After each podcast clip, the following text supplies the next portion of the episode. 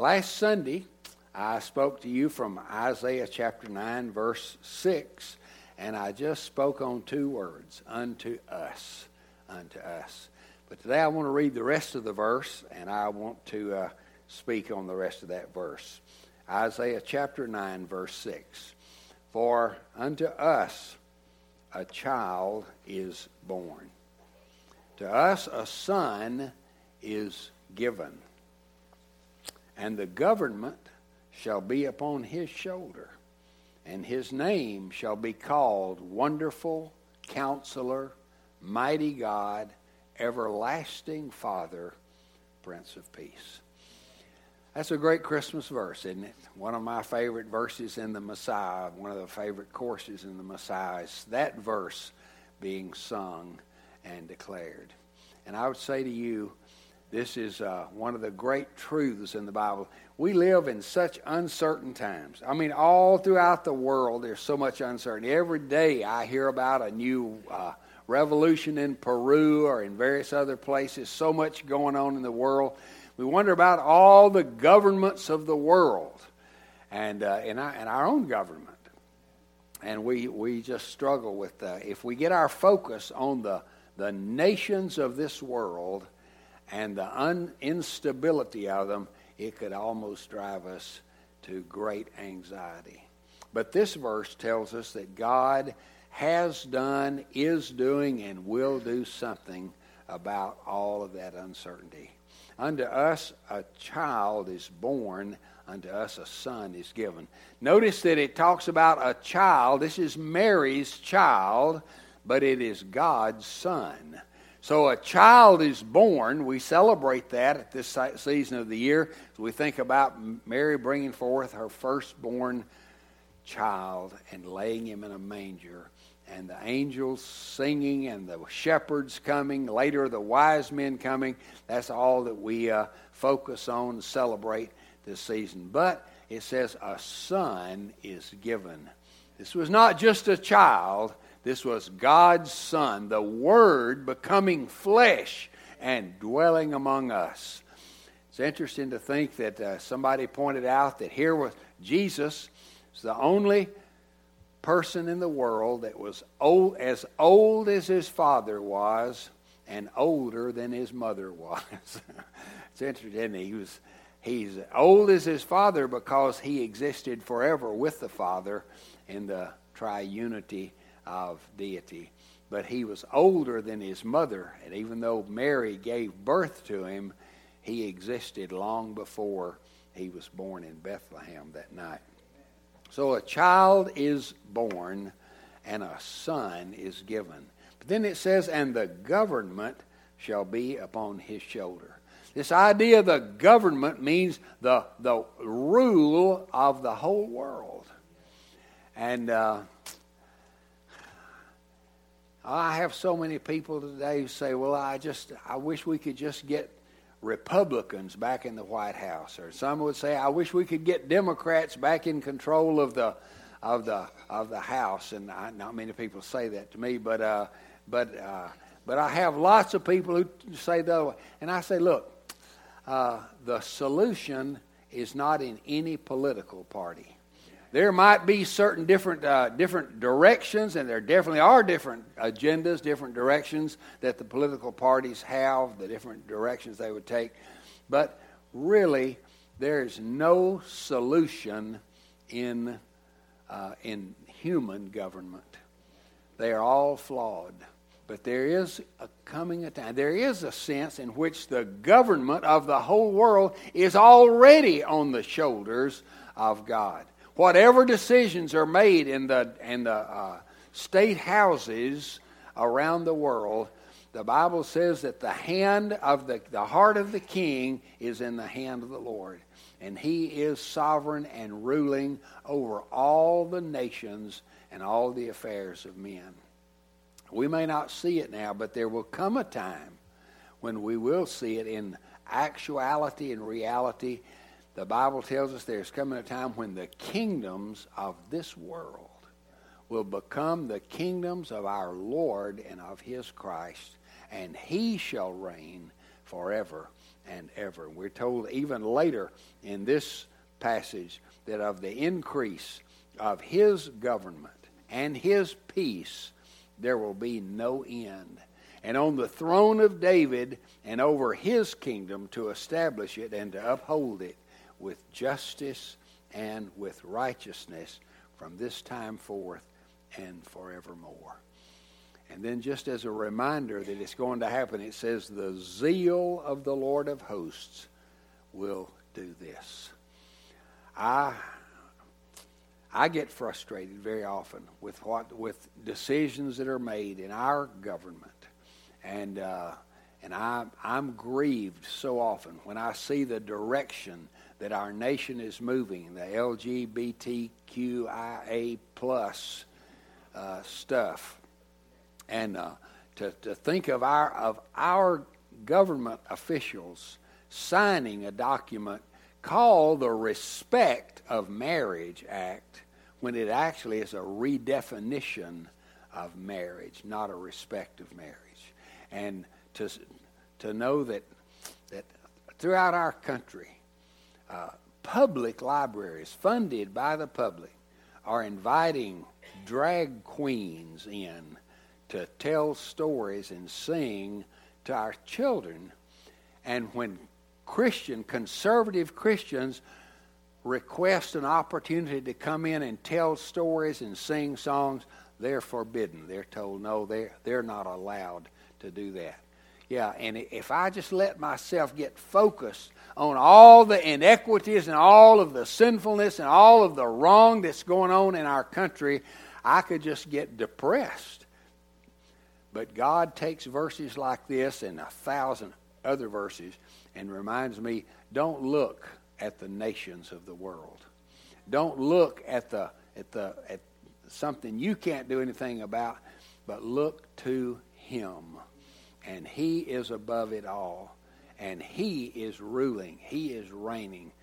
And just as surely as he was in charge when Jesus was born. I just think it's so amazing that Caesar Augustus, we wouldn't even really know much about Caesar Augustus. We wouldn't talk about him at this season of the year if it hadn't been for the fact that God put it on his heart to order a census to be taken all throughout the kingdom, and he did that for one purpose. It was to get a, a couple living up 90 miles north of Bethlehem to go to Bethlehem where Jesus could be born and fulfill the prophecy of Micah the prophet, who said that this Messiah would be born in Bethlehem. And God just engineering everything, moving everything around, and designing and operating as a sovereign king over all the universe. And, and that's happening right now. And uh, I just, you know, you read the Bible history and Christian history, and you realize that God has never, ever been out of control. He is operating in control. And the government, even right now, is actually in His control. But there is coming a day when Christ Himself will come to this earth and he will take immediate control over the nations of the world. And the nations will come to him in worship and service. And it says, And his name shall be called Wonderful Counselor. Now, I think when I memorized this verse in the King James Version, it said wonderful, comma, counselor, comma. Most people tell us that that is not the right, uh, that there shouldn't be a comma between wonderful and counselor. That it's actually an adjective, wonderful counselor. But that kind of messes up what I wanted to say in my sermon this morning because I wanted to talk about how wonderful Jesus is. He is wonderful. And he is a wonderful counselor. We'll talk about that in a minute. But he is wonderful in his pre existence. He, he has always existed. That is wonder, wonderful. He's wonderful in his condescension, that he would leave heaven, come to this earth, and humble himself, as Philippians chapter 2 tells us, and take on the form of a servant, and being found in form as a human, would humble himself even to death on a cross. That's wonderful. He's wonderful in his teachings. Even his enemies said, No man ever taught like this man. We've never heard anybody teach like he does. He was wonderful in his miracles. He said, If you won't believe me because of my word, believe me for the very work's sake that I do. He was wonderful in his miracles. He was wonderful in his sacrifice. He was wonderful in his death. He was wonderful in his resurrection. And he will be marveled at, the Bible says, when he comes again. He will be marveled at and amazed. And, and, and people will stand in amazement. He is truly wonderful, filled with wonder and amazement. But he is also a wonderful counselor. A wonderful counselor. Probably the majority of my ministry is done in counseling. And uh, that's a that's a challenging thing, isn't it, Brother John? To, to be a counselor when people come to you uh, with uh, issues and they say, "Can you can you give us counsel?" That's hard because of several reasons. Number one, I don't ever know the whole story. I only know what people reveal to me. I only know what people say. So I never know the whole story. And if it's a couple coming, the husband comes and he tells the story, the wife comes and tells the story, and you wonder, are we talking about the same couple? You know, sounds totally different. And so I don't ever know the, the whole story. I don't ever know the motivations of the heart. I don't know the intricacies. I don't know the full past situation. And so the best I can do is just listen and pray and say, well, here's what the Bible says. And uh, sometimes people hear that counsel, take that counsel, and are helped by it. I'd say more times than not, they don't. but uh, sometimes they do. But God, Jesus, is the wonderful counselor in that he does know the whole story. He knows the entire past. He knows the, he knows the motivations of the heart, and he knows the hidden sins that we never would confess to another counselor. The Bible says that Jesus did not commit himself to the people in that day because he knew people's hearts. He knows your heart.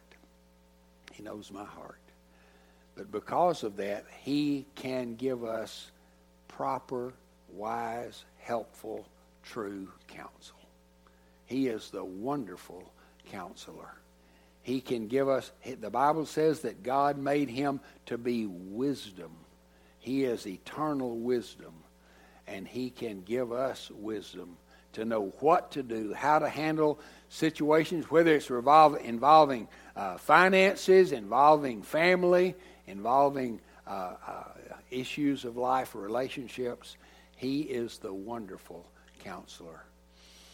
Now, the truth is, his counsel usually goes exactly contrary to what our natural uh, inclinations are. I've told many people over the years that whenever I'm faced with an issue, whenever something comes up and, and I'm, I'm having to struggle to make a decision, I ask two questions. The first question I ask, what is it that I naturally want to do? What is the natural reaction that I have? And then the second question what is the exact opposite of that natural reaction? And when I ask those two questions, I usually get an understanding of this is what my flesh wants to do, and this is what the Spirit wants to do. And then I find that Scripture usually stands behind that second response. Because our natural inclination is to lean to our own understanding, to try to figure it out ourselves and try to react to a situation. Jesus says, no. The natural inclination, for instance, is if somebody commands you to go with them a mile, you go and you resent it and you're irritated. And when you've taken that last step, you throw the pack down and say, All right, I did my mile. Jesus said, No. When you're told to carry a soldier's pack for a mile, you didn't go a second mile, which would not be the natural thing. He said, I say to you, love your enemies. Do good to those who do evil to you. Pray for those who mistreat you. We say, yeah, but but that doesn't seem right. You know, the ways of God are so much higher than our ways. And there is a way that does seem right to a man. But the Bible says the end of that way is the way of death and destruction. So you can you can follow your own counsel. You can follow your own heart. You can follow your own inclinations and you end up in destruction. Or you can listen to the wonderful counselor and he will give you wisdom to make the right choices. Trust in the Lord with all your heart. Do not lean to your own understanding. In all your ways, acknowledge Him, and He will direct your ways. But He's not only the wonderful counselor, He is the mighty God. He not only tells us the right thing to do, He enables us to have the strength to do the right thing. This word, mighty God, boy, it's a rich phrase. El Gibbor is the Hebrew, and it means warrior. It means one who is strong, mighty, victorious, one who always wins. Jesus is not only our wonderful counselor, he is our mighty God. He is able to do exceeding abundantly above all that we're able to ask or even think. He is our mighty God. He's our everlasting Father. Everlasting Father.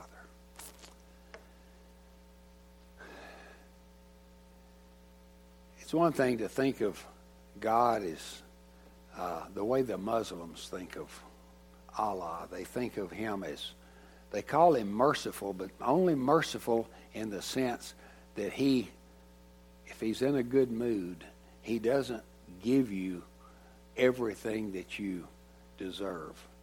But they never call Him Father.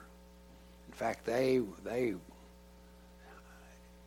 as far as I know, there are no, there's no other religious uh, faith in the world that addresses God as a father. They usually think of him as judge or as lawgiver, but not the heart of a father. But our God loves us and calls us his children. Behold, what manner of love the Father has bestowed upon us that we should be called the children of God. Everlasting Father and the Prince of Peace. Boy, this world longs for peace, doesn't it? We want peace. I want peace. But peace comes only when the Prince of Peace is in control. God gives us peace in three ways. One, peace with Him. Peace with Him. The Bible teaches that we are actually enemies of God. By nature, by our natural birth, by our humanity, we are enemies of God. And we could never, ever make ourselves right with God. But Jesus came in order that he might break down the, the wall, that he might take all of our sins and nail them to the cross, and thus making peace with him. He is our peace. But not only peace with God, but the peace of God that reigns in our heart. Peace that settles us down. Peace that causes us to rest in Him and to know He is in charge. Is not a perfect illustration because it's flawed in one way, but there was a little girl who was on a train. The train was getting out of control and it was going too fast, and, and the people on the train were panicking, and everybody was scared except one little girl, nine year old girl. She was just so relaxed. She was just and a woman came to her and said, Honey, do you not realize that this train is going too fast? It's out of control. Why aren't you scared? And she said, Because my daddy is the engineer. And he knows that his little girl's on this train. He's not going to let anything happen. Now, obviously, that could be a flawed illustration if the daddy didn't know how to stop. But I tell you, our Father knows how to stop the train. And he is in control. And he knows that no matter how out of control this world seems to be, he knows his children are on board. And he is not going to let it crash. And so peace with God, the peace of God, and then peace from God in relationships. I have some relationships in my life that I want peace in, that I don't have peace in right now. Because the Bible says, as much as it's possible, as much as it lies within you, be at peace with all men. There are some people that I can't be at peace with right now because it's it's it's not dependent on me totally. But I want peace with people. And I pray that even at this Christmas time, there might be reconciliation, that there might be a sense of coming together, settling differences, and finding peace among relationships that are strained or broken. And that's the work of the Prince of Peace as well. So peace with God, the peace of God, and then God's peace in relationships. And that's what I pray for at this Christmas time. But we're going to uh, sing a song of invitation, and then we're going to take the Lord's Supper. But uh, if you need to come this morning and know Jesus as the Son who was given, the child that was born, the everlasting Father, the Prince of Peace, the mighty God, then you come as we sing in a minute. Let's pray. Heavenly Father, I ask you now to help us set our attention and focus on the Savior who died for our sins, who was buried and who rose again. And I pray that as we do that, that our hearts will be made to remember with affection and with worship the Lord Jesus Christ. For it's in his name I pray. Amen.